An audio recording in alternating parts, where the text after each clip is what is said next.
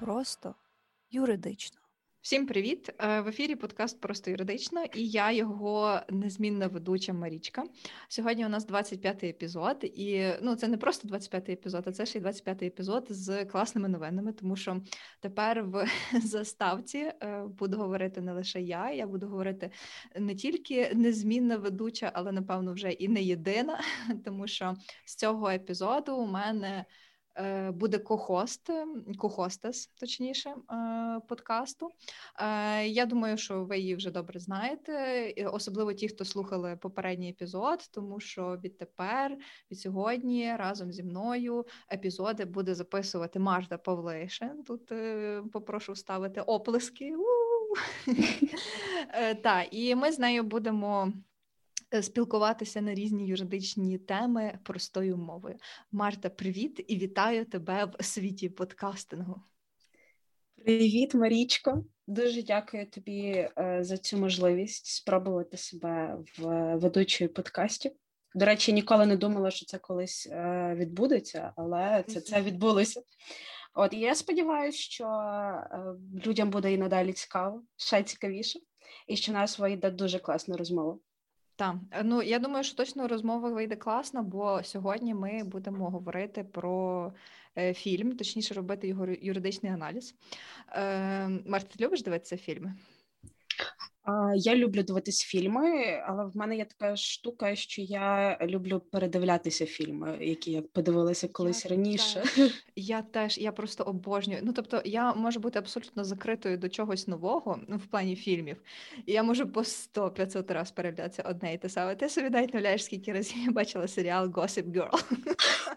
Я сама в мене кожної весни відбувається весняне загострення, і я починаю подивитися перший сезон.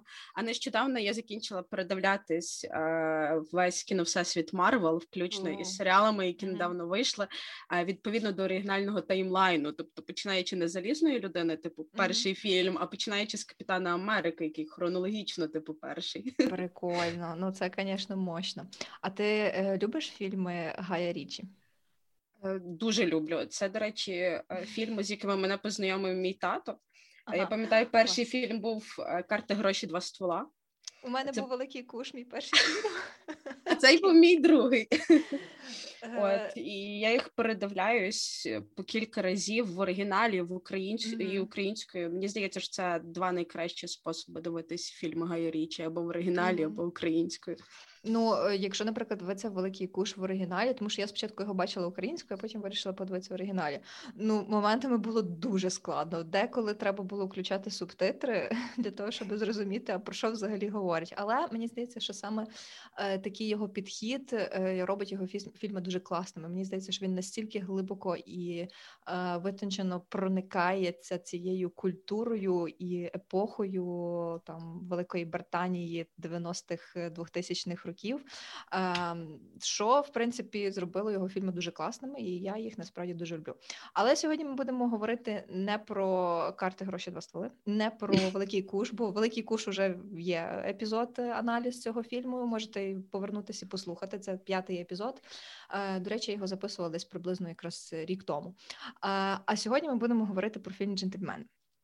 Ем, Одразу, ну точніше, я не вибачаюся, якщо я комусь буду спойлерити, якщо ми будемо з Мартою зараз е, робити відкриття для когось. Насправді фільм в кінопоказ вийшов Е, в Україні ще в лютому 2020 року, тому було цілком достатньо часу, щоб його подивитися. А ті, хто фільм бачили, то е, вмощуйтесь позручніше. Е, Не знаю, там завріть собі чайочку. Мені здається, що якраз чайочок такий буде дуже підходящий напій до цього фільму і до цього епізоду. Е, І пробуйте вникати разом з нами в певні сцени, е, які мають насправді юридичні наслідки і юридичні моменти. Е, ми з Мартою попередньо домовилися, що кожна з нас підготує такий собі аналіз. П'яти сцен. Е, Якщо вони будуть повторюватися, ну то будуть повторюватися, нічого страшного.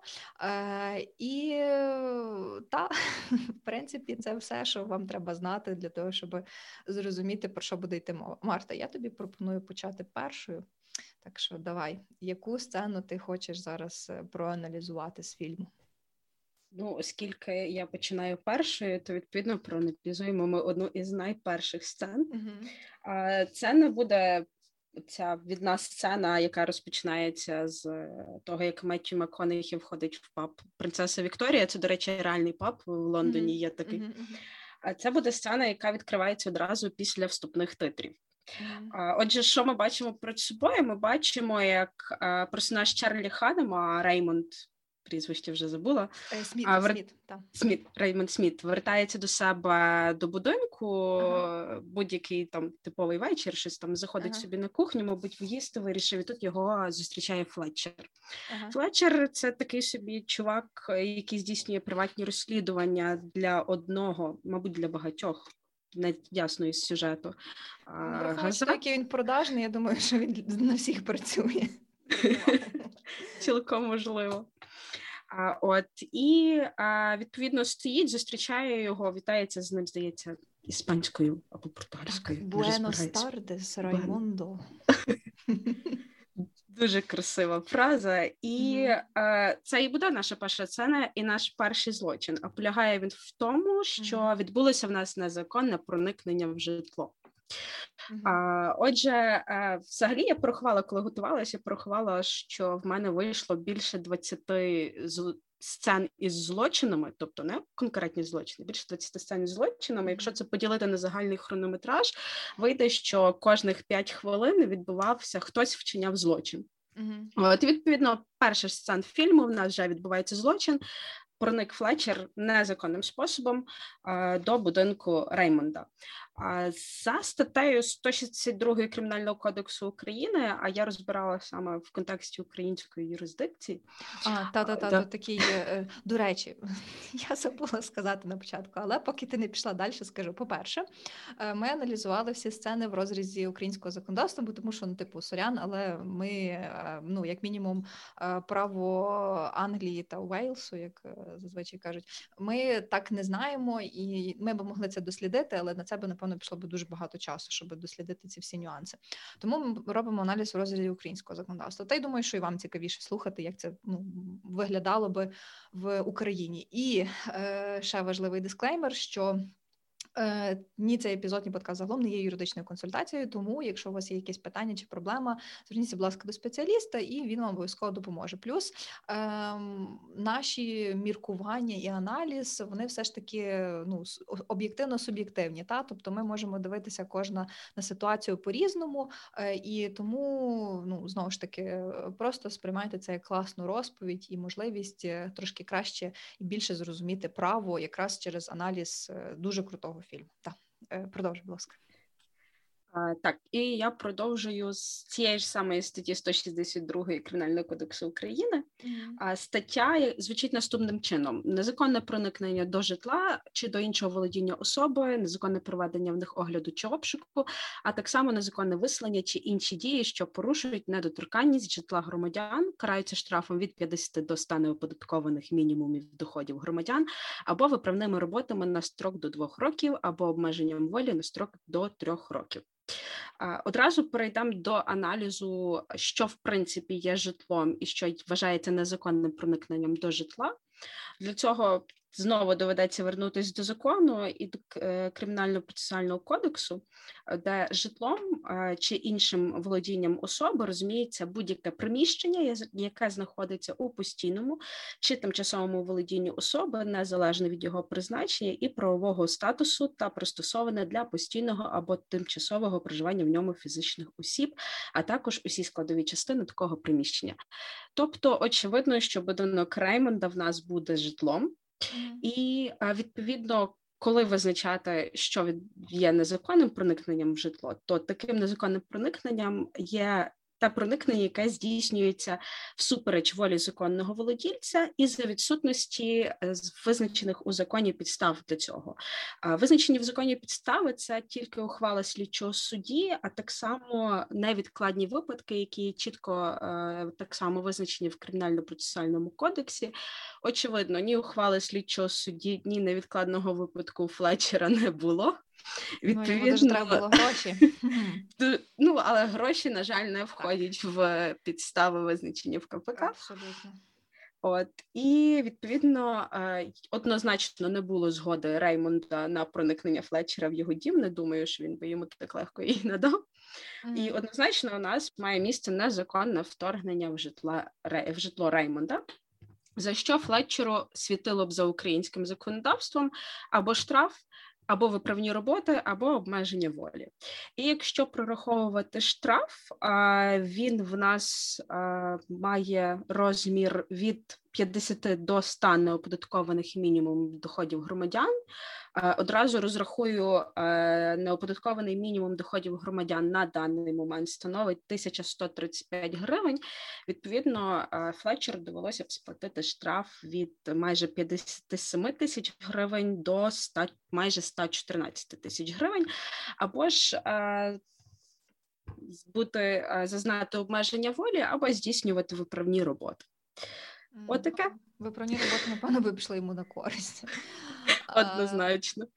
До речі, злочин є нетяжким. Не тяжкий злочин.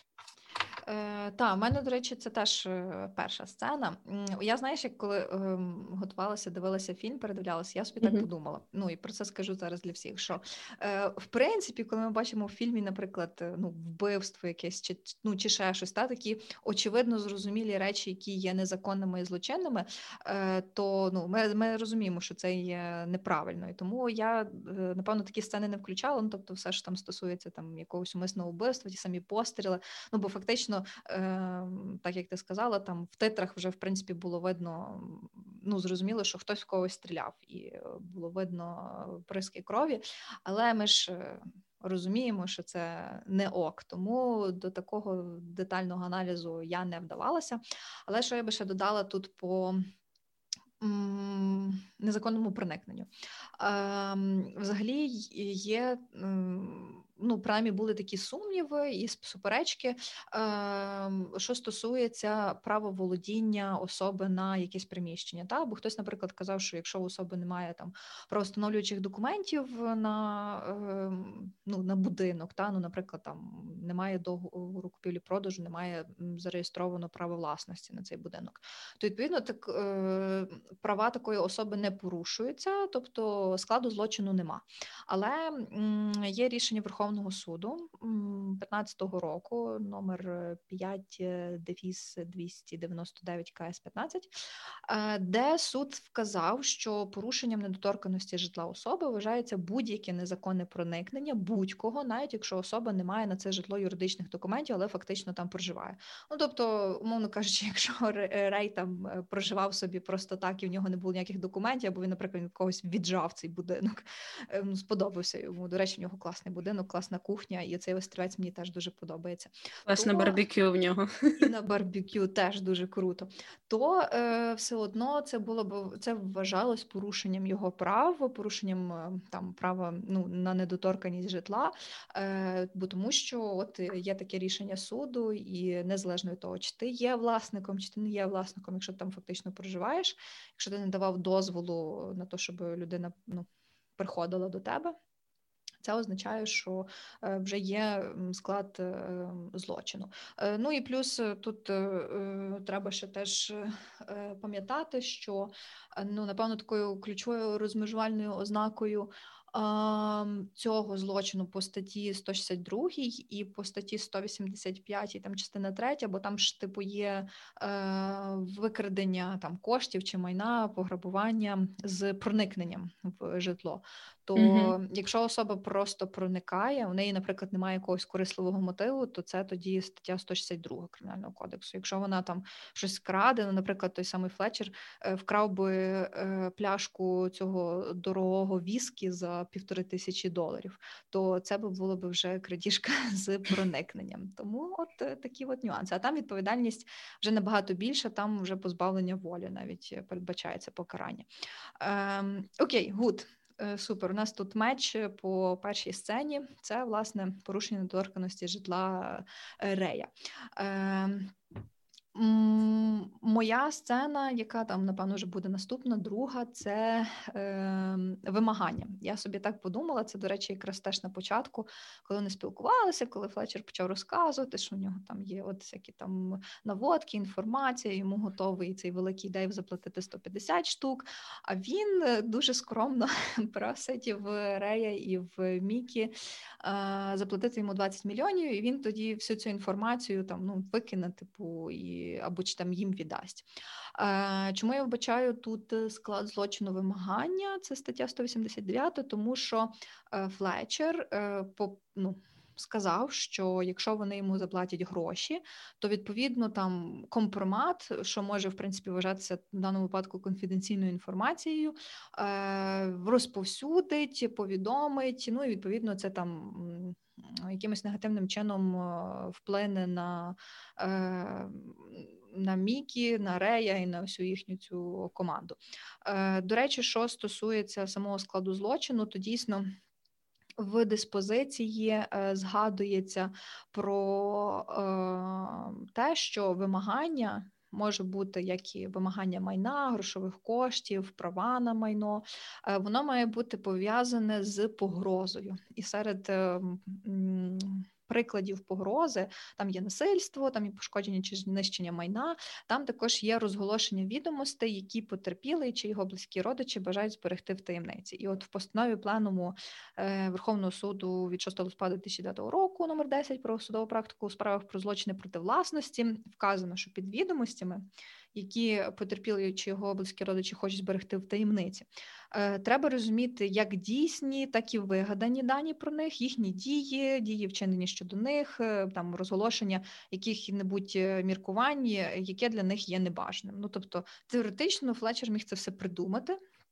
І просто сказав, що ви мені, якщо мені не заплатите гроші, то от я там піду, е, віддам е, цей сценарій фільму на екранізацію, е, віддам ці всі матеріали великому Дейву, і все, і вам коротше капець. Тому я вважаю, що тут має місце вимагання. Злочин такий є в кримінальному кодексі, і по покаранню, якщо це ну, вперше здійснено такий злочин, то покарання передбачає е, обмеження волі на строк до п'яти років е, або позбавлення волі на той самий строк. Тобто це такий доволі серйозний е, злочин. В принципі, можемо вже знаєш, десь там рахувати, скільки флечі світило. Я думаю, що можна А я порахувала, до речі. О, клас. І що там в тебе вийшло? А, Так, а, це взагалі виходить злочин в особливо великих розмірах в нас, тому що Флетчер так. вимагає 20 мільйонів фунтів, mm-hmm. а це на хвилиночку 770 мільйонів гривень.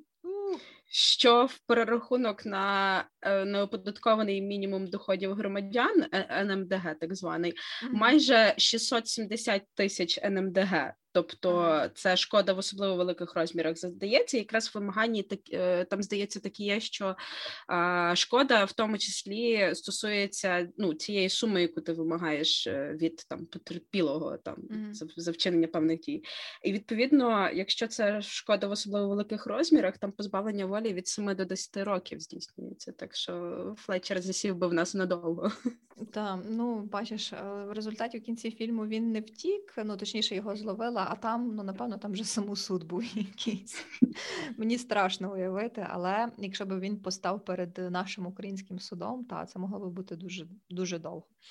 Ось тому та е, сцена, де він говорить з е, Реєм і каже йому за гроші, на мій погляд, це класичне вимагання. У мене, до речі, тут з тобою теж матч якраз вийшов, тому що в мене теж друга сцена це вимагання. Я, до речі, знайшла таку е, річ, що вимагання не обов'язково втілити погрозу в життя. Достатньо, mm-hmm. щоб в людини, ну які ти там погрожуєш, відповідно, в якої ти вимагаєш, щоб вона вірила в те, що це цілком реально і це може здійснитися, і в тому числі можна погрожувати тим, що ти там е, розкажеш, що хтось там десь колись вчинив якийсь злочин, в тому числі. Тобто не, не обов'язково реальний. Та того слідкуйте за тим, що говорите. Ну, типу, як е, не не погрожуйте і не вимагайте при цьому гроші, бо подумає хтось, що ви вимагаєте. І як Марта вам сказала, залежить від розміру суми, це може бути дуже тяжкий злочин. Так, десь такі, десь так і може бути. А ще слідкуйте, де вас хто і як записує. А це взагалі проблема. Але з іншої сторони, якщо вас записують і ще й незаконно, то це вже зовсім інша ситуація, як то кажуть. Це ми якось іншим разом розбираємо. Так, так, так, так. Треба буде обов'язково про це поговорити. А, Можливо, я перейду до третьої сцени. Так, давай. Мене третя сцена це ну однозначна сцена, про яку треба поговорити. Ем, Мікі, головний протагоніст, як сам Флетчер його назвав mm-hmm. в фільмі, е, знайшов собі покупця, який би викупив в нього 12 ферм, е, де він вирощує марихуану.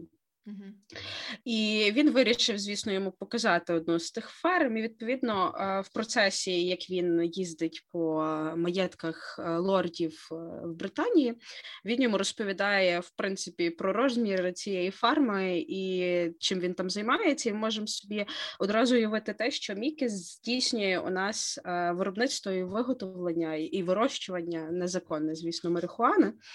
А в нього з того, що він казав, 50 тонн марихуани в рік, що приносить йому 200 мільйонів фунтів доходу, з яких 100 мільйонів чистими. Mm-hmm. От і маючи ці цифри в голові, я вирішила порахувати, що ж це буде, і за що його можна було притягнути до відповідальності за українським законодавством. І в нас в кримінальному кодексі є така стаття 307, яка встановлює відповідальність за незаконне виробництво, виготовлення, придбання, зберігання, перевезення, пересилання чи збут наркотичних засобів або психотропних речовин, або їх аналогів. От і в нас, враховуючи всі ці е, обставини, які є навколо Мікі, швидше всього буде е, застосовуватись частина третя, оскільки, по-перше, в нас там все здійснюється в особливо великих розмірах, я зараз про це розкажу. І крім того, в нас це все здійснюється ще й е, злочинною організацією, так, якщо та, вже та, так та. пішло. Там цілий колектив. От, там ціла купа людей ієрархічно розбитих, в кожного є свої завдання. Відповідно, там 100% злочинна організація. От і а, якщо заглянути в табличку, в нас є спеціальна табличка в українському законодавстві, а, яка визначає, яка кількість яких наркотиків а, становлять собою там певну кількість в особливо великих розмірах. І якщо звертатися і рахувати, скільки марихуани є марихуана в особливо великих розмірах, то достатньо всього навсього 2,5 кілограм 2500 грам, це 2,5 mm-hmm. кілограми, здається, так. Та це е, буде вважатися там зберігання там чи використання чи виготовлення марихуани в особливо великих розмірах. А в нас тут 50 тонн марихуани на рік. А, Тому сумнівів тут у нас немає. Ну, от, от і... слухай, якщо фактично там від 5 грам починається кримінальна відповідальність до 5 грам, там ну зберігання е, збут, це адміністративна відповідальність, то тут аж страшно уявити насправді е, колосальні розміри. От і в нас тут ще й однозначно буде виробництво наркотичних засобів, mm-hmm. тому що це ну як говориться в коментарі, це дії пов'язані із серійним одержанням наркотичних засобів або психотропних речовин із хімічних речовин або рослин. Ми це дуже добре наглядно бачили в фільмі, mm-hmm. як це все здійснюється. До речі, дуже красиво світло на тій фермі було таке. Так, І в кліпі пацанів теж дуже класно виглядало. От і ще важливо, що для виробництва важливий сам результат, тобто отримання безпосередньо готового там для вживання надалі ну, наркотичної речовини, що в нас відповідно є. А, І окрім того, як ми дуже добре почули, це ще був збут. Там є дуже серйозна фраза про європейські контакти е, Мікі, mm-hmm. де він збував наркотики. Відповідно, в тому числі здійснювався збут наркотичних речовин. І, Але це ще не все. Угу. Це ще не все, тому що в нас є ще така стаття 317, яка стосується організації або отримання місць для незаконного вживання, виробництва чи виготовлення наркотичних засобів, психотропних речовин або їх аналогів. Ну тут мені здається пояснювати не треба, тому що весь цей процес а, з домовленостями з лордами а, про я так розумію, це якась оренда або не знаю, сервітут. Я, до речі, думала. Взагалі він в фільмі каже, що це послуги з вирішення фінансових ускладнень. Він типу каже, що ну їм взагалі по барабану, що я роблю. Головне, щоб там кешфлоу ну, ніколи не припинявся. Того ну, взагалі може бути, що вони і не в курсі того, що він там робив. Хоча дехто, напевно, в курсі, того що е, пригадуєш там сцена, коли бомбанули його точку, е, uh і він говорив з цим лордом. Він типу каже, що ну там мені вартує хвилюватися. Він каже, ні, але я типу цю точку закрию. Того він, напевно, оцей чувак був в курсі. Але знову ж таки гарантії не даю, бо я теж дуже, бо я теж задумувалася як він це все організував, але враховуючи те, що він просто приносив чумадани з готівкою, я думаю, що ніяк. От просто це тупо постачав гроші без будь-яких документів, користувався е, тою ділянкою і, і все. Ну і відповідно. Е, воно нічого ну взагалі ніяк не оподатковувалося, бо тому що, типу, лорди ж би мали оподатковувати. Та якщо навіть їм кешем це дають, то мали би задекларувати і е, там сплатити 18% ПДФО і 1,5% військового збору. Ну але це напевно ніхто взагалі не робив. Тому от тут ще е, одне порушення. Я так думаю, що тут була б несплата податків особливо великих розмірах, а за це теж є кримінальна відповідальність. Я думаю, лордів ще можна якраз притягнути за цією 317 статтею, тому що вони ж по факту надавали йому, ну хто знав там. Надавали йому цю землю. До речі, я коли дивилася цю сцену, у мене перше питання, яке виникло в голові, це напевно моя професійна деформація роль mm. зіграла. Бо я колись з землею мала досвід. Mm. Перше, що я подумала, це саме там не про відповідальність за вирощування тої марихуани на фермах, а як він оформив це все з тими лордами, які він з ними договора підписав, що це за оренда і що це за сервітути. Ага, Але напевно жодних не підписав. Так. Але це все одно не звільняє його від того, ну, що ну, треба було б ще на юристів потратити. А на що тратитись на юриста? Це ну, в принципі... риторичний сміх. Не слухайте те, що я сказала. На юрист юриста треба, і на юриста треба потратитись. Отак для того, щоб просто потім вночі спокійно спати. Так. Е, от, Бо я думаю, що так, вони точно нічого не оформляли, судячи з кількості готівки, яку вони mm. там перекидували один одному.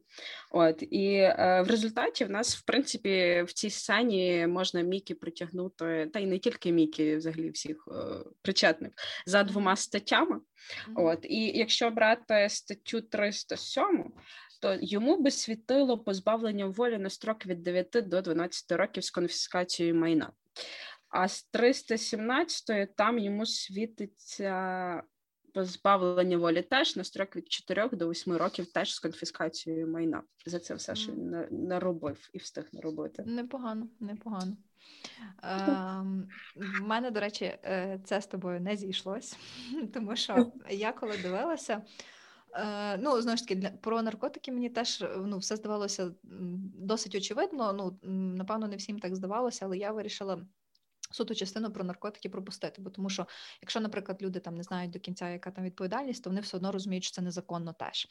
Але я звернула увагу на іншу таку детальку. Я взагалі так сиділа і мене осяйнуло е, сцена, коли е, його дружина Розалінда приїжджає в майстерню. Вона там, типу, е, заходить і питається, де цей чувак. Я забула, як його звали, що мав відремонтувати тачку. І їй кажуть, що він з вашим чоловіком. Вона заходить до себе в офіс, дивиться, а там чувак сидить і курить, типу, пробує товар. І чувак е, афроамериканець. І я така думаю, блін, це ж настільки дискримінаційно. От, типу, аж Мікі покликав чувака, щоб той зацінив. Бо він, типу, сказав, що в нього там неперевершений чи дуже тонкий смак. Я така думаю, а чому ти не покликав білого чувака? Чому? Чому зразу афроамериканець? І от я собі так подумала, що це доволі дискримінаційний момент. Я коли сіла взагалі читати. Е, типу як історію і пояснення, то якщо англійською мовою загуглите, ем, то можна знайти дуже багато статей, що це загалом доволі така велика проблема, тому що е, коріння там тої самої травки зазвичай чомусь асоціюється власне з там темношкірими та особами. Е, тому в цьому контексті ну для Мікі би не було якоїсь, напевно, там чи адміністративної чи кримінальної відповідальності, та я взагалі думаю, що сам чувак не образився, тому що його безплатно накурили. Е, ось, але ем, факт є фактом, і е, тема дискримінації і расизму вона є. М- Великою і проблематичною, і е, тому е, якщо абстрагуватися від е, конкретно цієї сцени, е, то е, загалом дійсно і в Штатах, і там за кордоном, і в Канаді досі стигма, ну, як стереотипізують, стигматизують людей по тому, що все ж таки. Звикли думати, що власне чорношкірі, е, темношкірі ем, більш схильні до куріння, відповідно, їх за це більше переслідують, там обшукують, перевіряють і тому подібне. Тому, але це насправді не так. Е, бо, як ми бачимо в фільмі, там е, нормальні лорденята, підлітки, білошкірі дуже нормально собі пихтіли. Так що, от це моє таке пояснення, таке моє спостереження невеличке, що в цій сцені, на мою думку, була все ж таки дискримінація за расою. Е, до речі, е, я якраз знаєш, що собі згадала, там є такий момент в фільмі, е, де приходить тренер. До речі, дуже mm-hmm. образ Коліна oh, Фаррелла в фільмі. Mm-hmm. І здається, йому один із цих хлопців, їх, до речі, прикольно в українському перекладі назвали пациками. Mm-hmm. Англійському це toddlers. А, І він йому каже, що е, типу, я там знайшов чувака, е, який нам злив типу інформацію про ферми mm-hmm. Мікі, чого ми на нього напали. І там якраз є той момент, коли його напарник кричить йому, е, щоб він до нього підіймався на ринг, і він його називає mm-hmm. якось. Так, ем, так. Е, Come here, you black cunt, щось таке. І той робить коментар про це, типу, е, що він расист, тому що він називає його black cunt. стерво чи чорне стерво, щось таке. Так, так, так. От і я просто придивлялася в, в англійському варіанті, перепрошую. От. Але кант не так перекладається, якщо що. Так, це. У мене просто тато англійською не знає, англійською я можу говорити. Окей. Ну, ви собі там хочете загугліть, але я вам зразу кажу, що це не старо. Е, до речі, що цікаво, там дуже в англійському варіанті там справді дуже багато нецензурної лексики, такої, ну, типу, mm-hmm. прямолінійної нецензурної лексики, але українська озвучка все одно її так пом'якшує. До речі, цікаво, чи це в нас така вимога якась е, в кіно, що в кінотеатрах не можна пускати фільми е, з прямим перекладом цензурних слів, як воно має бути. Вимоги по дубляжу, можливо, типу, знаєш, є там якась там нацкомісія, яка оце все відфільтровує. Е, нацкомісія з цензури. Я, А є хіба нацкомісія з цензури? Місяці, що Ні, немає, немає. На ну, щастя, поки що. Ну, її би не мало би бути, тому що у нас цензура є забороненою. Це походу в Конституції так написано. Е, Ось, але та, та. От і там якось дуже прикольна сцена. Якраз Колін е, цей тренер показує, е, пояснює йому, що типу, що жарт насправді не був дискримінаційним. І я сиджу, і я думаю, блін, це ж така гра слів насправді, mm-hmm. і Типу, я хочу побачити чувака, який просто написав цю сцену, тому що е, ну, типу, дуже цікава була реакція людей, в принципі, знаєш, як це розглядати. Тобто, і ну наскільки я розумію, це більш-менш нормально пропустили десь там е, в Штатах а, і і взагалом в Європі. Але все одно, знаєш, доволі цікава гра слів, і я так трошки mm-hmm. сіла. І це, до речі, одна з тих цікавих штук, яка притаманна британському гумору. Це знаєш таке балансування трошки на межі. А, Але при цьому таке якесь, ну, типу, не переходячи цієї межі. Mm. Дуже цікаво, як вони це роблять. Це, до речі, одна з тих штук, яку для мене в принципі відкрили е, фільми Гая Річі. Це те, що гумор може бути смішний і адекватний, а не там розливу 95-го кварталу. От за що, так. до речі, дуже вдячна. Так, о, я дуже люблю його фільми, і дуже люблю його гумор. Я ще дуже люблю фільми Тарантіно, і треба буде якось теж його проаналізувати, але там ух, е, ну там, в принципі, все ясно. Дуже багато вбивств, дуже багато крові, але думаю, mm-hmm. що там теж можна щось таке цікаве, якісь детальки знайти. Е, так, так, так. Тому от це моя третя сцена. Добре, а, так, я там, здається, маю на підході вже четверту сцену. Uh-huh.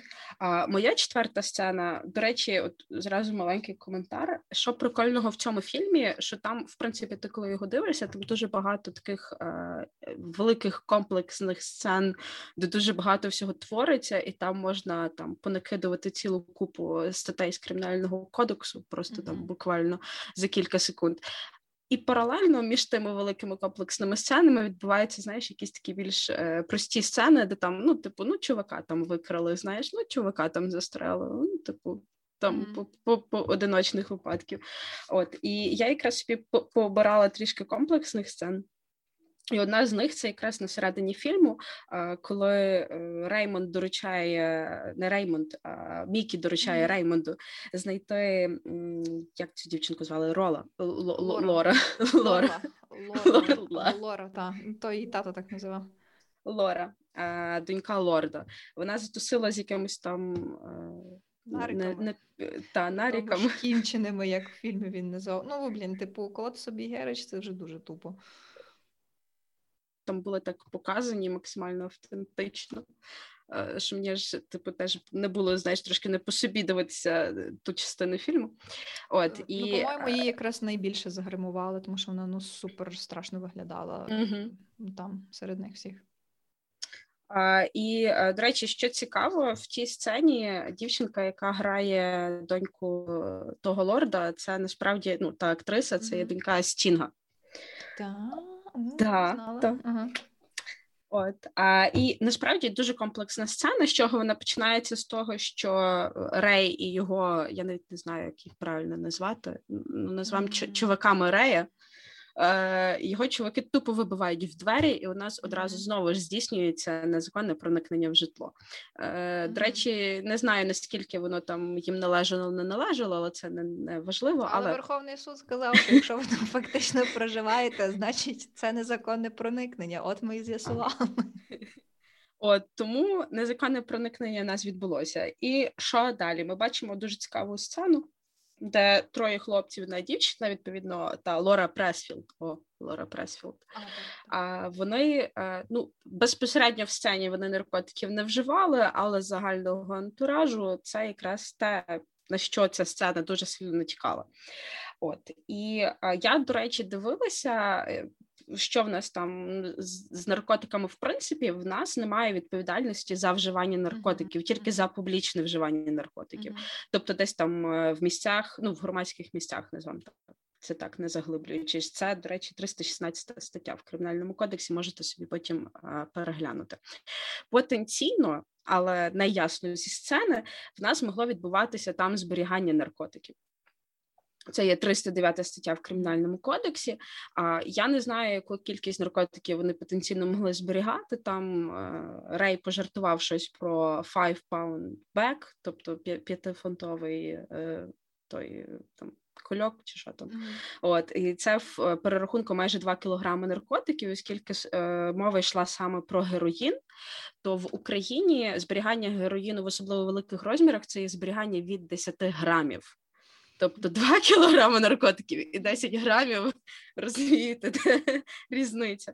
От і відповідно е, зберігання е, такого наркотику, як героїн, там чи будь-якого іншого наркотику в особливо великих розмірах, без мети збуту, бо швидше всього ці чуваки і Лора нічого збивати не хотіли, бо в нас є різниця там між е, там зберіганням з метою збуту і зберіганням без мети збуту. Там різна відповідальність встановлюється. Відповідно, без мети збуту зберігання в особливо великих розмірів наркотиків крається позбавленням волі на строк від 5 до 8 років. От. Але ще одна штука, яка в нас є дуже сильно, яка мене дуже сильно зацікавила в цій сцені, це е, пацан Аслан. Я, я, як завжди, дивлюся цей фільм і чую Аслан, у мене асоціація з хроніками Нарні.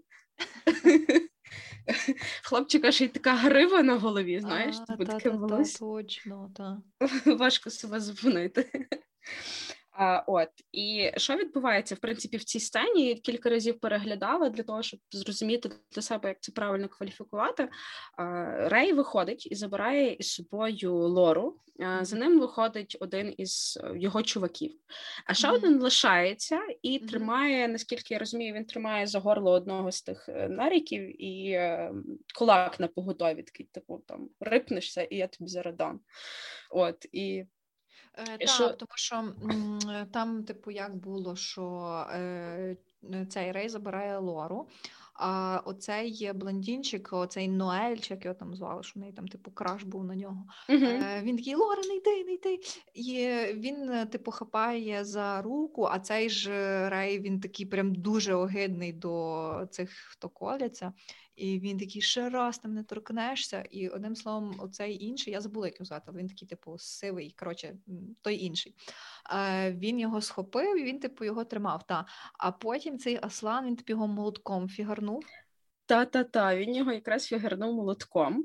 І що цікаво, що там починається відповідно між ними там бійка така. Тобто то він спочатку відштовхує Аслана, потім той чувак, якого він тримав, починає з ним битися. Потім Аслан знов підходить. І в момент, коли Аслан підходить, цей чувак е, Рея бере його за підборіддя і відштовхує. Mm-hmm. І відповідно в той момент Аслан перекидається, пере, перечіпляється за балкон, перекидається і падає. І це є насправді дуже цікава сцена. Мені здається, що треба буде, знаєш, напевно, якось е, спитати в когось, хто з цим е, працює on daily basis, як би вони це кваліфікували. От, бо я зупинилася на двох статтях. Я зупинилася на умисному вбивстві при перевищенні меж необхідної оборони і на вбивстві через необережність. Е, Так, в мене, до речі, теж є ця сцена, і я теж дуже довго насправді думала. Але якщо от так подумати зараз спільно, е, умисне вбивство при перевищенні меж необхідної оборони. Ну Теоретично може бути, але е, я не думаю, що тут був аля якийсь там умисел чи чи ще щось. Е, е, Мені взагалі здається, що він абсолютно ніякого умислу. Мені здається, що він навіть не очікував, що він може е, настільки сильно може його відштовхнути, е, що він е, ви, ну, вибіжить і е, перечепиться і впаде з цього балкону. Е, Я просто коли виходила з цього, то я спочатку аналізувала суб'єктивну сторону злочину, тобто які були мотиви. Е, Точно не було мотиву на вбивство, абсолютно. Тим більше, що пам'ятаєш, коли Рей з Мікі е, про це говорили, і е, ну, типу. Рей казав, що ну він не хоче типу, братися за цю справу, тому що якщо вони захочели рейти добровільно, то е, доведеться типу ну, приймати якісь дії, там знаєш, на якусь мукруху йти. Вони цього абсолютно не хотіли. Я в принципі їх розумію, що не не з тою метою треба було це робити. І того ну, не знаю. Мені подобається варіант е, вбивства з необережності. Хоча я би тут навіть би якогось вбивства не кваліфікувала. Зараз, напевно, в мене якісь камінь каміння полетять, скажуть, та ти що взагалі таке говориш, чувак там випав і помер. Ну, але типу ріл. Цей е, охоронець, як його можна так назвати, е, ну я думаю, що у нього не було в мотивах абсолютно нікого вбивати. В мене якраз знаєш, в мене вічна проблема, я пам'ятаю, що з універу з тим, щоб правильно кваліфікувати, знаєш, типу ті всі умисли, не умисли, всякі такі речі. І от я сиділа і дуже довго собі намагалась зрозуміти, знаєш, з якої сторони підійти. І а, от типу, от ти права, тому що умислу по факту не було там. Навіть якщо глянути знову ту сцену під е, от конкретний момент, коли він його бере і починає відштовхувати, видно, що цей охоронець він ніби як цілився стіну, тобто він його хотів стіну відштовхнути, але там не знаю, чи не розрахував кут чи сили, вийшло так, що він просто вилетів на балкон, відповідно перечепився через балкон і впав. Тому швидше всього, можливо, тут буде саме десь там вбивство через необережність, тому що е, тобто він здійснив певну дію. Ми не можемо заперечувати того, що він там його не відштовхнув. От, але він просто не прорахував в себе в голові там всіх можливих наслідків того, що може відбутися, типу, в тому числі того, що чувак може. Перечепитися і впасти.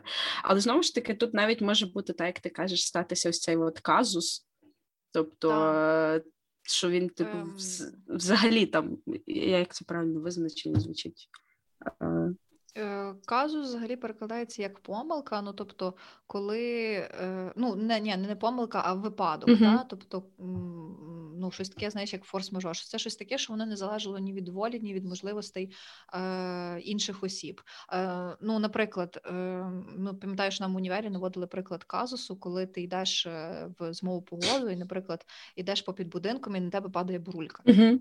І ну, з тобою щось стається, бо, наприклад, там фатальний випадок, людина помирає. Це є казус, тому що ну реально злочину ну ніхто не настав. Та можна там, знаєш, потім аналізувати, чому ті брульки були, е, в кого на балансі цей будинок, хто мав би їх прибрати, і таке інше. Але по факту ну ніхто ж тебе не вбив. Правильно, ну ти загинув від е, фактично нещасний випадок. Від О, нещасного десь- випадку. Так. Десь десь так і є. Але тут все-таки, знаєш, типу, той той момент, що він його таки взяв, відштовхнув, от він грає роль. Крім того, я потім, знаєш, ще посиділа і подумала, відкинула необхідну оборону, тому що необхідна оборона це коли ти від когось захищаєшся. А тут він по факту ну було видно по ньому, що коли він ще знаєш там, перш ніж той напав на нього з молотком, що він по факту там йому би понадавав там по, по морді, якби той рипнувся. Це явно не необхідна оборона, коли ти стоїш над чуваком, тримаєш його за горло. От тому е, тут швидше всього таки той момент відпадає. Я потім пішла ще далі. І Мгм. там же ж в нас е, був спойлер в попередніх сценах, де ми бачили заморожений труп Аслана в Так. морозилці в, mm-hmm. в того в е, Рея. Мгм. І я теж сиділа і подумала, чи буде це пособництво, чи це буде приховування злочину. Тому що пособництво передбачає заздалегідь обіцяне приховування злочину. А от безпосередньо стаття 360, 396 кримінального кодексу передбачає заздалегідь нео- необіцяне приховування злочину. І мені теж було цікаво, чи в них в принципі це десь не знаю, в їхньому внутрішньому кодексі було прописано, що там будь-яка історія, в яку ви вляпуєтесь, ви починаєте один за одного там десь не знаю, чистити все, приховувати в тому числі. Чи в принципі це буде винятком вважатися, тому що там ніхто не хотів цього чоловіка вбивати, так і в принципі ніхто не передбачав, що таке має відбутися. Тому тут може бути навіть заздалегідь необіцяне приховування злочину. Саме тяжкого чи особливо тяжкого злочину, теж ремарочка. Ну тут можна знаєш дофантазовувати, бо ми насправді не знаємо і можна дивитися різні варіанти, але ну враховуючи то, що Рей був е, правою рукою Мікі. Я думаю, що це десь могло бути в них передбачено, що він, типу, take care of е, всякі такі приколи. Ну, бо пам'ятаєш, там потім теж було в його в нього будинку сцена, коли його тіло переносили цього Аслана. Знову ж таки, Так. двоє чуваків. Ну, я думаю, що вони там просто виконавці. Типу, що сказали, Мгм. то й роблять. Е, Там, чи там потім, коли той пішов відрізувати філейку з цього Меттію в холодильнику, ну, теж йому сказали, він пішов чемно і зробив. Е, Слухай, так. до речі, от за філейку з мечів. я слухай. думаю, що він кусок дубці відрізав, там просто більше нема де. Це просто дуже крута, до речі, робота була. Я не знаю, хто там ну, напевно, Гай Річі. Ось ці от е, останні кадри фільму, де знову Мгм. Флетчер приходить і вони смажать барбекю, і там такий великий акцент на тому, знаєш, на шматку того стейка. Так. Типу, і змушують тебе думати, що з кого цей стейк зроблений. Ну, you never know, знаєш, until you try it, так що, так. От, і в мене, мабуть, все. Я, я, до речі, ще думала е, подивитися, що там з тими малими, які це все знімали і потім повтікали. От там так само може бути е, на, на тих малих щось. В принципі, Мгм. ті малі всюди появляються в неправильний момент. Ну, а, а може і в правильний. Е, ну, в мене, типу, тебе загалом по, по сцені чи по фільму ти маєш? У мене загалом по, по сцені. По сцені. Ага, окей. Е, ну, ну, типу, малі, що, в малих е, були ножики, що, в принципі, можна віднести до холодної зброї. Е, і, ну, та й напевно все. Типу, більш тут, не знаю, малі бандюгани, знаєш, які там ще й, напевно, неповнолітні, їм, напевно, може, і немає ще й 14 років. У нас е, за кримінальним кодексом кримінальна відповідальність може наставати стосовно деяких злочинів з 14-річного віку. Тому, ну скажімо так, малим може трохи навіть і повезло. Окей, окей, окей. В принципі, у нас з тобою співпало по цьому, по смерті Аслана. Е, Та е, я е, ну, загалом така ще цікава штука. Є такий предмет, оцей в фільмі згадується як прес-пап'є. Ага. Е, та, тому що ну, виглядає зроблений він у вигляді револьвера, такого невеличкого дамського. Е, Має цих е, шість таких е, гвоздічків, і подарував цей прес-пап'є Меттью Мікі. Взагалі, у фільмі Мікі зразу каже, що якщо б ви це зробили в Штатах, то це окей, але тут це кримінальна відповідальність 5 років позбавлення волі. Бо тому що е, він хоч, хоч і казав, що це прес-пап'є, але е, зрозуміло потім далі з фільму, що це прес-пап'є має ще інше застосування. Е, Так от питання: Е, що це взагалі таке може бути? Це прес-пап'є в контексті там закону. Взагалі, якщо, наприклад, подивитися, е, що таке вогнепальна зброя, то це зброя, в якій для от викидання ну, самого снаряду там, чи кулі, чи, чи ну, ще чогось з каналу ствола е, використовується сила тиску газів, що утворюється при згоранні метальної вибухової речовини пороху або за е, допомогою спеціальних горючих сумішей. Якщо я правильно розумію механізм роботи прес-пап'є, там немає ніякого пороху, тобто воно приводиться в дію натисканням, відповідно, механічним якимось механізмом, і за рахунок цього е, ну, оця пімпочка, така, яка знаєш, щоб ну, скріпити папірчики, вона м, вилітає. Але такі нефігові пімпочки і нефіговий механізм, враховуючи те, що Розалінда завалила двох типів ними. Е, Того питання, як воно взагалі може розглядатися? Якщо вважати, що це типу пристрій, який е, спеціально заготовлений для вбивства, та як ну, фактично знаряддя злочину, то тоді е, з використанням нього може наставати кримінальна відповідальність. Якщо це розглядати суто як прес-пап'є, ну от цікаво насправді. А, я, до речі, мене теж дуже сильно зацікавила та сцена, бо я в принципі сиділа і дивилась, і думала, що ж це за штука. Я ніколи в житті такого не бачила. А я От. коли, до речі, загуглила е, взагалі прес-пап'є, то воно зовсім по-іншому все виглядало. Ну, тобто ніде не було е, хоча б натяку чи прикладу, що може бути от в формі там револьвера, що там потрібно натискати чи ще щось. Ну так, потрібно натискати, натискати, але воно зовсім іншого застосування, ну точніше, зовсім іншого формату. е, Це прес-пап'є. Типу, така звичайна канцелярська штука, але вони це зробили у вигляді револьверу. Плюс е, ті шість штук виглядали реально як набої, ну, типу, як патрони. О, там навіть можна було, знаєш, бачити, здається, там поділ на ті, як вони називаються, ту частину, де куля, знаєш, знаходиться, і, і сам циліндр. А, ну, коли вона з нього стріляла, жодного звуку і, і газів звідти не виходило. Це був просто Тому це клік, точно типу, не- все, клац, не і, та, тобто це не вогнепальна зброя. Ем, при тому, що, е, ну, скажімо так, мені здається, що вона в той момент просто додумалась, що можна спробувати. Та? Бо тому що, коли ми бачимо штуку, яка подібна на ре- револьвер, ми думаємо, що воно функціонує як револьвер. Все дуже просто.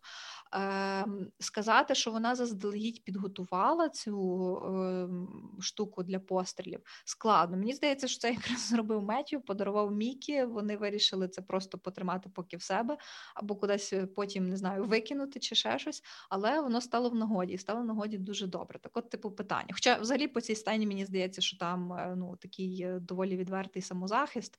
І мені здається, що Розалінда не очікувала, що вона зможе завдати якоїсь типу шкоди, взагалі навіть спричинити смерть тим, що вона вистрілить е, цією штукою в е, цих охоронців. Але там дуже важливий момент, що вона що одному, що другому цілилась в голову. Тобто вона попала там така Мгм. пряма цяточка, знаєш, всередину ну, так, лоба. попадання.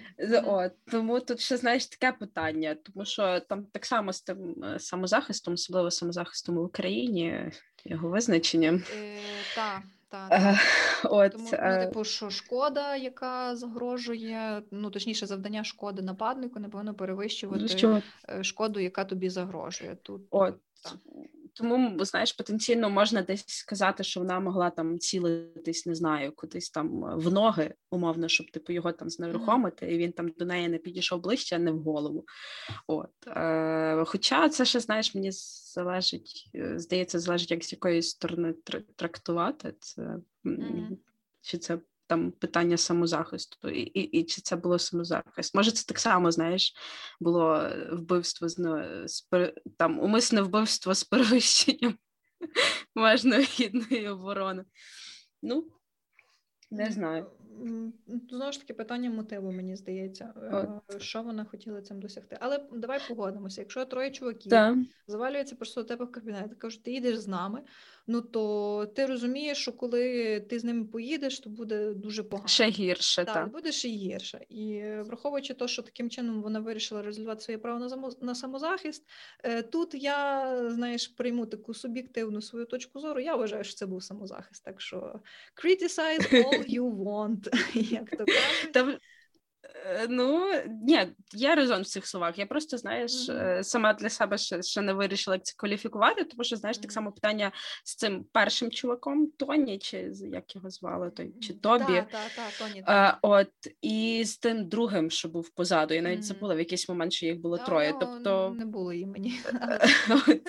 Тобто, з першим це там однозначно можна десь сказати, що це був самозахист, тому що вона реально не знала. Типу, що mm-hmm. може зробити ця випущена з пістолета штука? А от коли вона вже побачила і знала, що ця штука mm-hmm. може зробити, і коли вона другий раз стріляла, то там вже, типу, знаєш, е, можна сказати, що з суб'єктивної сторони вже трошки були інші, інші можливо, навіть мотиви. Е, Так, тут вже точно було усвідомлення принаймні своїх дій. От, але е, Розалінда класна. Так, Ні, взагалі, якщо подивитися, ну вона фактично е, єдиний жіночий персонаж у фільмі, тобто більше там немає жінок. Блін, капець, там немає більше жінок у фільмі. Крім працівниць її гаражу, її Так, так, так. Ну, мається на увазі основних, типу, по сюжетній лінії. І вона настільки. Е, вона настільки все дуже класно, вишукано е, і елегантно робила, і настільки е, вона настільки класно розуміла ще й свого чоловіка. Особливо згадаю ту сцену, коли вона йому сказала, що е, я не хочу, щоб ти там нудився без роботи, тра-та-та. Він такий каже: Ти диви, всі жінки би там тішилися, що їхні чоловіки е, з таким зав'язують, але не ти каже, бо я тебе знаю. І вона таки знала свого чоловіка, і взагалі вони дуже класна пара на бійполі. Там просто шикарно підібрали і акторів, і розписали для них сюжетну лінію. Тому мій дуже великий лайк. Це така, знаєш, як говорять, power couple. Угу, От точно, ті двоє. Точно. У фільмі От... казали е, Цезар і Клеопатра. О! Та-та-та. Та, цей момент, коли вона виходить з машини, це mm такий класний момент. Це мені, до речі, здається, одна з небагатьох жіночих персонажів взагалі в фільмах Гая Річі. Mm-hmm. Ну, якщо там відкинути того Шарлока і агента Анкл, бо це mm-hmm. таке більше, знаєш, комерційне таке щось. Так, типу. Ну, а от якщо брати той ж там великий куш чи, чи карти гроші два ствола, то тут, в принципі, перший такий, знаєш, сильний жіночий персонаж. Так, і який має типу реально свою історію. Не ситуативно появляється у фільмі, а от дійсно ну, проходить е, там спочатку до кінця.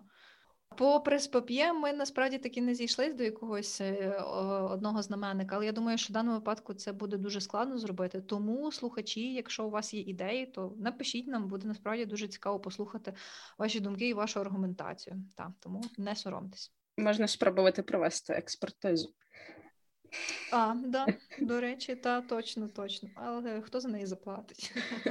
Я, я просто сподіваюся, що ніхто не попаде в таку ситуацію, де їм доведеться робити таку експертизу. Так, От. Будемо на це надіятися. Я переходжу до фінальної сцени, яку так. я собі підібрала. Угу.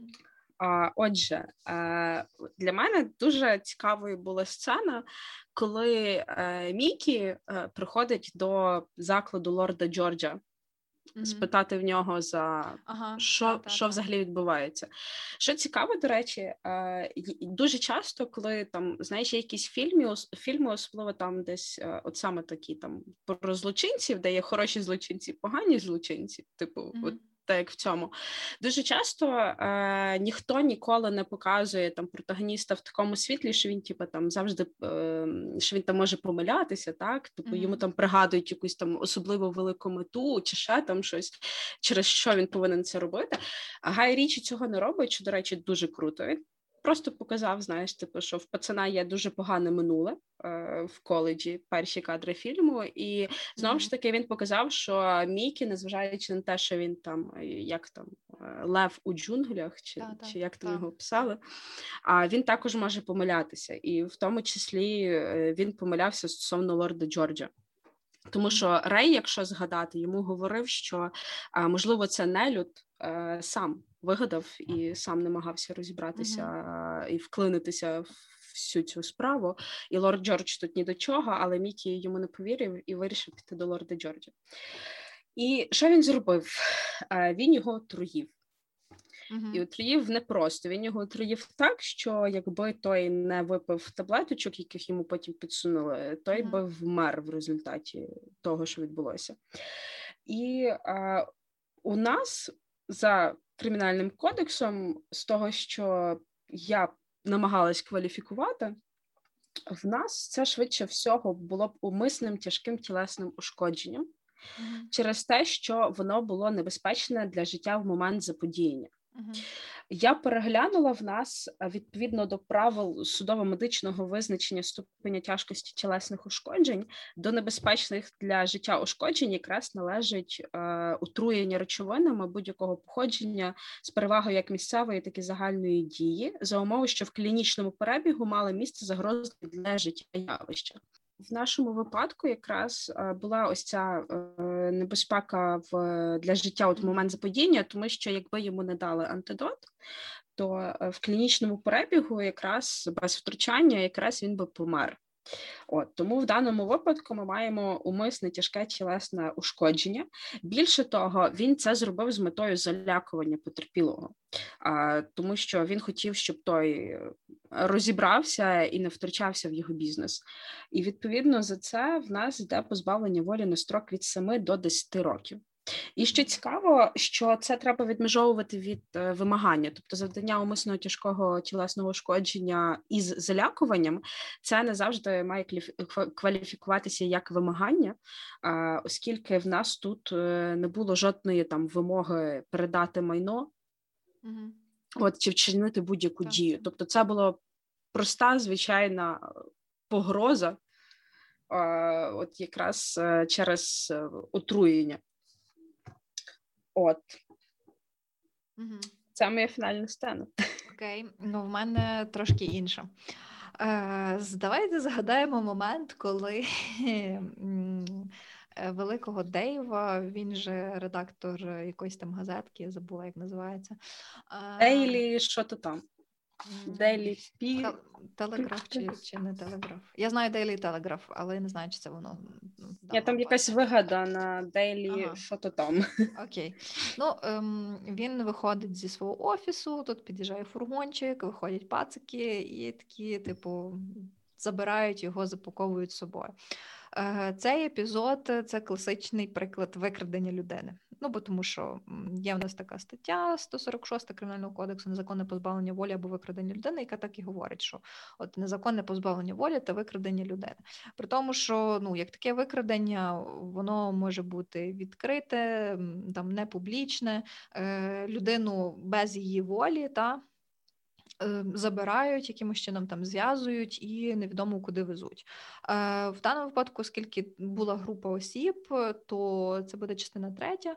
Е, вона якраз передбачає відповідальність за викрадення людини, що вчинене організованою групою групою осіб. І відповідальність за таке викрадення це позбавлення волі від строк на строк від 5 до 10 років. Але на цьому ж не закінчується історія, правильно, тому що я ж викрадала з якоюсь метою. Далі є епізод зі свинкою. Якщо ви пригадуєте, е, сам епізод не показували, але е, історія така, що Дейв вже потім приходить до тями в самому фургоні і йому е, тренер е, лишає ноутбук і каже йому, от коли будеш готовий, подивишся це відео. Ну, ми всі розуміємо, що на тому відео було. Е, Перша серія чорного дзеркала. Так, Бінго, точно. Е, і, Але ну, при тому ми розуміємо, що от таке от сталося. Питання, чи буде мати місце е, якась е, ситуація юридична в даному випадку. Взагалі, якщо абстрагуватись, то таке поняття називається як скотоложство чи скотолоство. Одним словом, там зоофілія, всяка така штука. І Взагалі за таке є відповідальність в інших країнах. В нас же ж є стаття 299, е, яка називається жорстоке поводження з тваринами. Ну тут е, входить і знущання над тваринами, і нацьковування тварин одна на одну, і там ну вчинення які з хуліганських чи корисливих мотивів. Теоретично, якщо ем, ну, говорити про саме. Ем, знущання, то можна в принципі віднести те, що те, що робилося, до самого знущання, бо тому що тваринка, напевно, однозначно не очікувала такого розвитку подій, е, і напевно їй не було класно від того. Але тут ще питання усвідомленості самого Дейва. Ми не забуваємо, що його дуже накачали дуже жорсткими наркотиками. І логічно, що в цей момент він просто не усвідомлював своїми діями і не міг ними керувати. Е, в кримінальному праві є таке поняття, як неосудність і обмежена осудність. Його нездатність керувати своїми діями та їх усвідомлювати підпадає під визначення неусудності.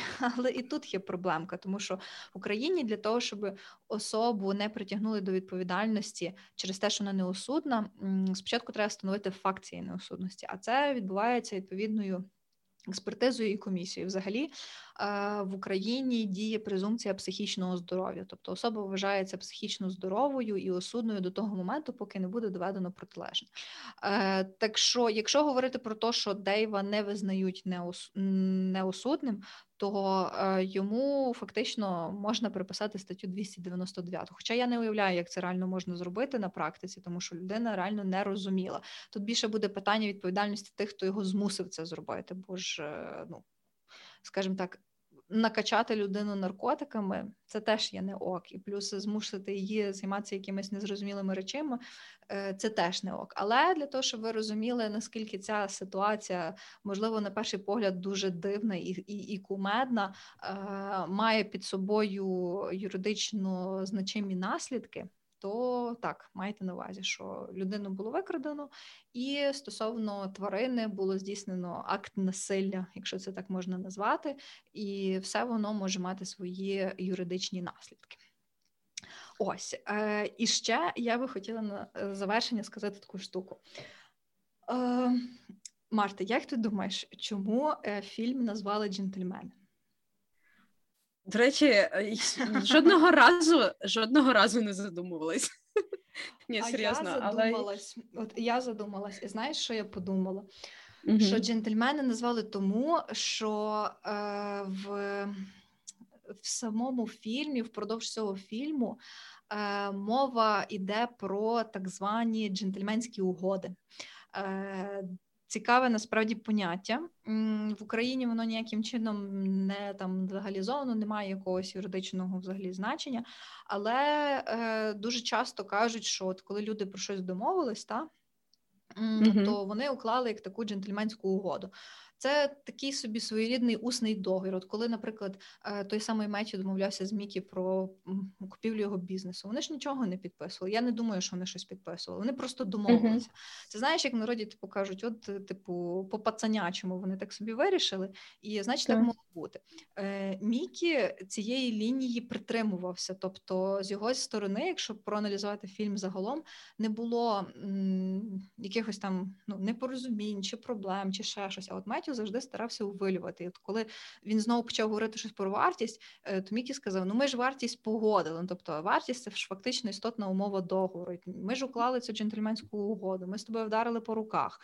І я, коли ці ці пазлики склала докупи, така думаю, блін, ну це ж точно, тому так і напевно назвали. Хоча я гуглила перед тим, чому назвала джентльмени. Я не знайшла жодної якоїсь думки чи інформації. Я вирішила, що це буде моя версія е, назви фільму. Тому так, е, є таке поняття, як джентльменська угода, воно як такого юридичного статусу немає, але.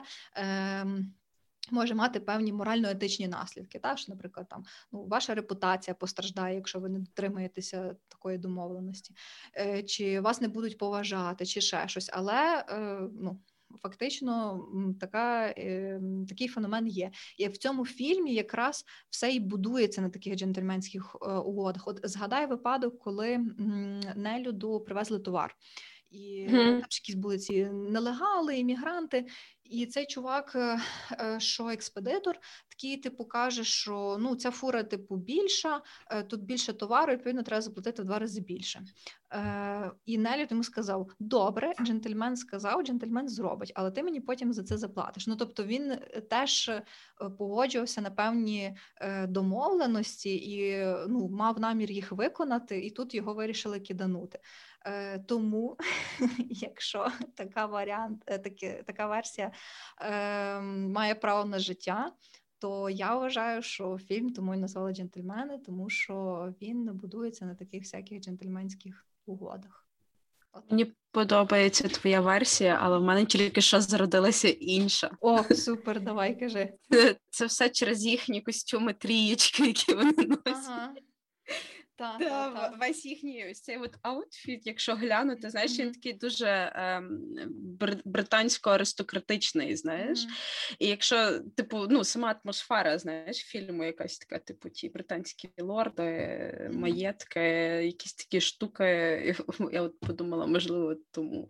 Я, до речі, мене дуже цікавило, що в процесі, коли я готувалася, персонаж Флетчера. Бо mm-hmm. це я, е, я, до речі, коли його спочатку побачила, я подумала, що це Геррі Олдман його грає. А-а-а. Потім до мене дійшло, що це mm-hmm. Хью Грант. Він тому що я такий старий. Старий, і я звикла Хью Гранта бачити, знаєш, загалом якось цього а, такого трошки самозакоханого а, героя. Та. герой-любовник. Та-та-та, з цих от всіляких ромкомів нульових. Mm-hmm. І тут я його бачив в зовсім іншому образі. До речі, дуже крутому, як на мене. Він дуже класно вжився в образ такої, типу, е, людини, знаєш, яка трошки скал, як та як скалка в одному місці. Mm-hmm. От і я от думала, але те, що він робив, це ж знаєш, це ж по факту спостереження за людьми, та незаконне mm-hmm. причому. Та він десь там ховався в кущах, він їх фотографував, він це все записував. І чи його притягнули б, знаєш, за за такі от дії до відповідальності, і я побачила, що в Україні виявляється немає кримінальної відповідальності за незаконне спостереження. Mm. Тобто, ну там ясно, що коли здійснюються якісь там слідчі дії, там негласні слідчі дії, які здійснюються незаконно, однозначно що там там слідчі прокурори, і ті, хто це здійснює, за це понесуть свою відповідальність. Але от коли люди там чи журналісти, там, чи не там не знаю, інші якісь там приватні детективи, ша там хтось хто здійснює такий от вид спостереження, збирає про когось інформацію, а немає відповідальності кримінальної за такі речі. А, при, Причому, що було кілька законопроектів, де таку відповідальність хотіли внести. В кримінальний кодекс доповнити його відповідною статтею, якраз там, де забула, який це розділ, але це щось е, з розряду, якраз там, де вимагання, там, де... якщо не помиляюсь. Ні, там, де вторгнення в житло. Та, О, та, там, де вторгнення там, де в житло. трудових прав, це, типу, всі там дуже багато різних е, різношерстних статей є.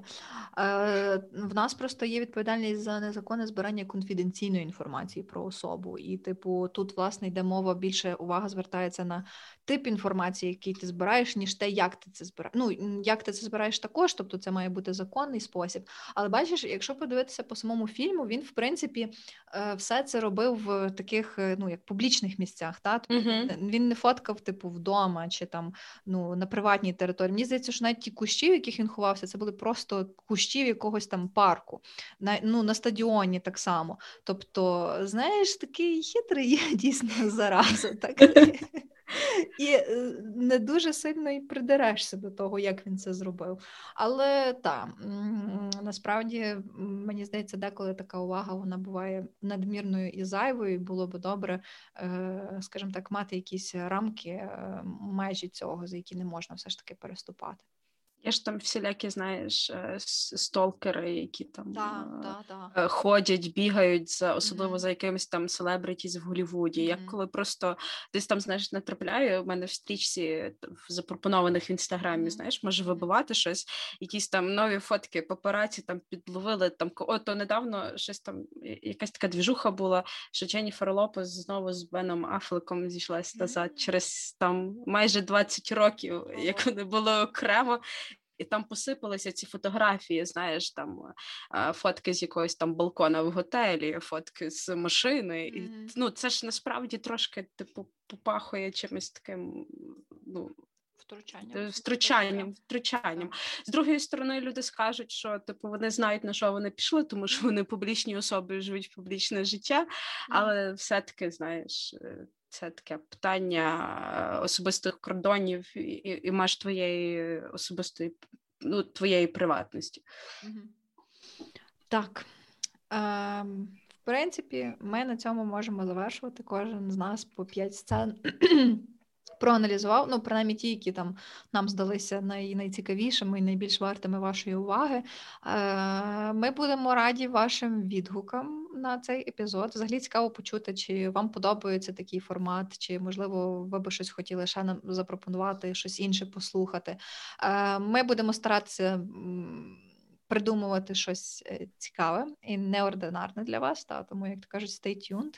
А наразі я вам пропоную після цього епізоду піти подивитися ще раз фільм. Бо я, наприклад, зараз піду і подивлюся ще раз джентльмени, настільки він мені подобається, і настільки я отримую таке моральне задоволення після перегляду, що я просто не можу позбавити себе такої можливості. Я напевно піду дивитися щось інше, бо я його дуже часто бачила. Я його просто передивлялась е, сама, як він тільки вийшов Ага. е, в кінотеатрах. Потім ще з татом передивлялася, тому що це просто маст в нас подивитися фільм Гая Річі.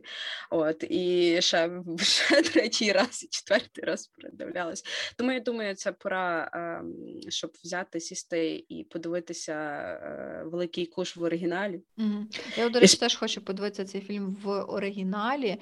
У мене взагалі, знаєш, таке бажання. От я собі так недавно подумала, блін, і хочу навчитися говорити англійською, такою британською, з усіма цими всякими їхніми приколами, Мгм. щоб мене ніхто не розумів. Е, я так е, думаю, що я собі на ютубчику пошукаю якісь е, відоси, буду дивитися фільми, от в тому числі Гая Річі в оригіналі. І маю надію, що в мене щось буде трохи виходити. Я колись кривлялась і намагалась говорити як ті е, брати Шелбі з Пікі Блайндерс. Це було Це було дуже смішно. І десь аудіозапис один зберігся в моєї подруги. Я сподіваюся, вона його ніколи в житті не опублікує. Тому що, знаєш, от є варіант говорити цією такою, е, як вони говорять, пош. Брітіш, ось ця вся така правильна, е, з такими гарними акцентами, як в того е, в Бенедикта Камбербеча Мгм. і, і компанії. А є варіант говорити як пацани з е, того з, з великого куша. Куш. Yeah. You like dogs? Do you? You like dogs? Uh, Get the dog off my face. Мгм, Oh, for fuck's sake. О, я не вмію цього робити. Та, але це було дуже, дуже смішно насправді. Isn't it a free shop? Ні, та, як це було? What are you doing here? Uh, it's a free country, isn't it? But it ain't a free shop, so fuck off. Це, Просто крилаті фрази з самого фільму. Ух, коротше, треба йти дивитися. Все, закругляємося. Закругляємося. Так, тому е, дякую вам, е, любі слухачі, за те, що ви дослухали до цього моменту. Я вам нагадую, що ви можете послухати цей епізод на е, платформах SoundCloud, CastBox, Apple Подкасти, Google Подкасти. Е, підписуйтесь на канал, поширюйте, ставте лайки, коментуйте і підписуйтесь також на телеграм-канал Просто юридично. І нехай все у вас буде добре. Всім гарного вечора і дивіться фільми Гая Річі. Так, однозначно, це найкраще, що може з вами статися. Все. Всім па-па-па-па і до нових е, епізодів.